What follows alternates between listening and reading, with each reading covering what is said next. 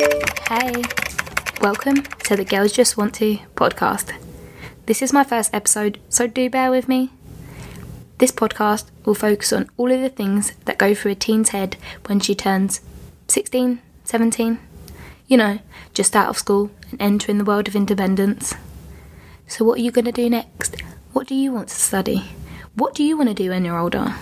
Questions you're asked so many times at that age, and well, you usually don't know the answer to them. But that's normal. Trust me.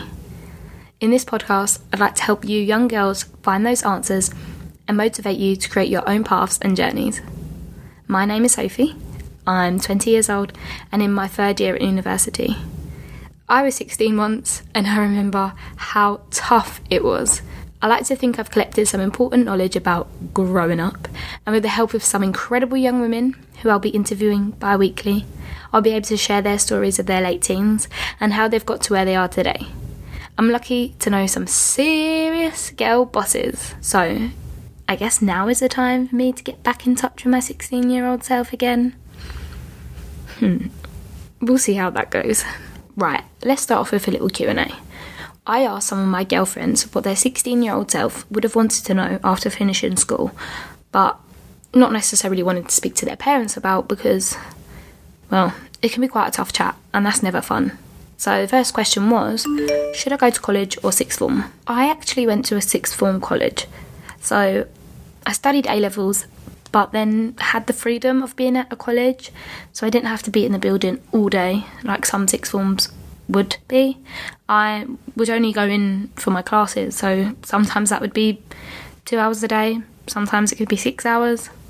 I really liked that though, because I like the freedom and I didn't want to feel like I was back at secondary school. I think my advice is to go somewhere that offers the course and teaches what you really want to learn because all sixth form and colleges teach different things or they do the same courses but you'll learn different things in those courses, whether that be studying different books or plays or dances. Step out of your comfort zone. I went to a sixth form college that was like an hour away from my home and only knew like one other person that was going there. So I was leaving everyone behind. It was completely changing my life. But it's definitely the best thing I've ever done. It really made me grow up and I learned a lot of things. I probably learned a lot of more things outside of my course, which probably isn't a good thing, but I learned I learned to grow up because I was all on my own and I loved it. Question number two. Should I choose the A levels that my parents want me to do? Hmm. Well, I'm going to be completely honest here. Absolutely not. Do not choose the A levels that your parents want you to do. You're not living for them, you're going to study for you. So you've got to choose the A levels that you want to do, the A levels that are gonna take you far in life. And by far, I mean far into something you want to do, into the career or pathway that you want. You're not living for them. You're at that age where everything is for you and you've got to set yourself up for success and the success that you want. If you don't want to be a lawyer, you don't want to be a lawyer. If you want to be happy in your job when you're older, then you've got to study what you want to. I know it's easier said than done, don't get me wrong. I had loads of friends that went through that. But now it's time to take the leap, you know? I'm quite lucky because I didn't have that issue. My parents weren't too bothered about what I studied. However, I kind of got the advice that was, do what you love, Sophie. Well, that's not much advice, is it? I didn't even know what I loved. And stuff that I did love, I was like, why would I want to study that? Well, I mean, I did in the end, but that is a long story for another day. But my main advice is go with what you want to do, Go with what's going to get you where you want to go. And if your parents don't like it, they'll probably get over it. You'll be alright in the end, and so will they. Question number three Do I need to know what career path I want to take already? So, 16 year old you doesn't know what career path you want to take. Well, if I can tell you anything from this episode, is that that is so normal. I'm pretty sure me and the majority of my friends were in that exact same place when we were 16. Like I did just mention, I chose um, what I call questionable A levels. I studied dance, drama, and media. And when I think about it now, I don't really know why I did that, but I did it. It's fine. I've got over it now. However, they've not led me to the path that I'm on now. Not really, anyway. Maybe media a little bit. But I'm currently studying film, television, and digital production at uni, and well, that doesn't really have much to do with dance, does it?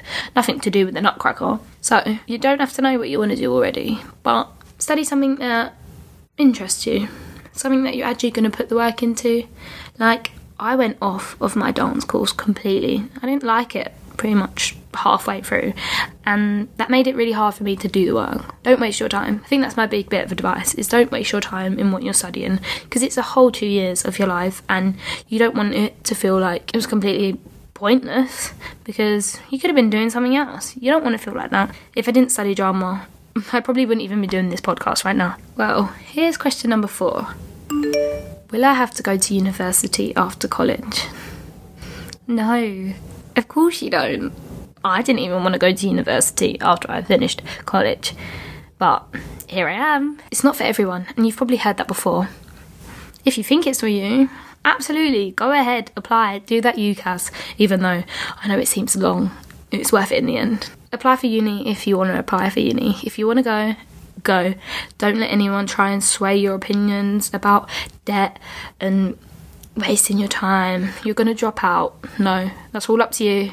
And that will come with the experience. So, my biggest advice there is do you, do what's going to get you to the place that you want to be in the next few years. And if it's not uni, it's not uni. It's not the end of the world. So here's the last question. A lot of my girlfriends are going to college to study childcare and beauty therapy. I really don't like that stuff. I'm much more into science and maths. Is that okay?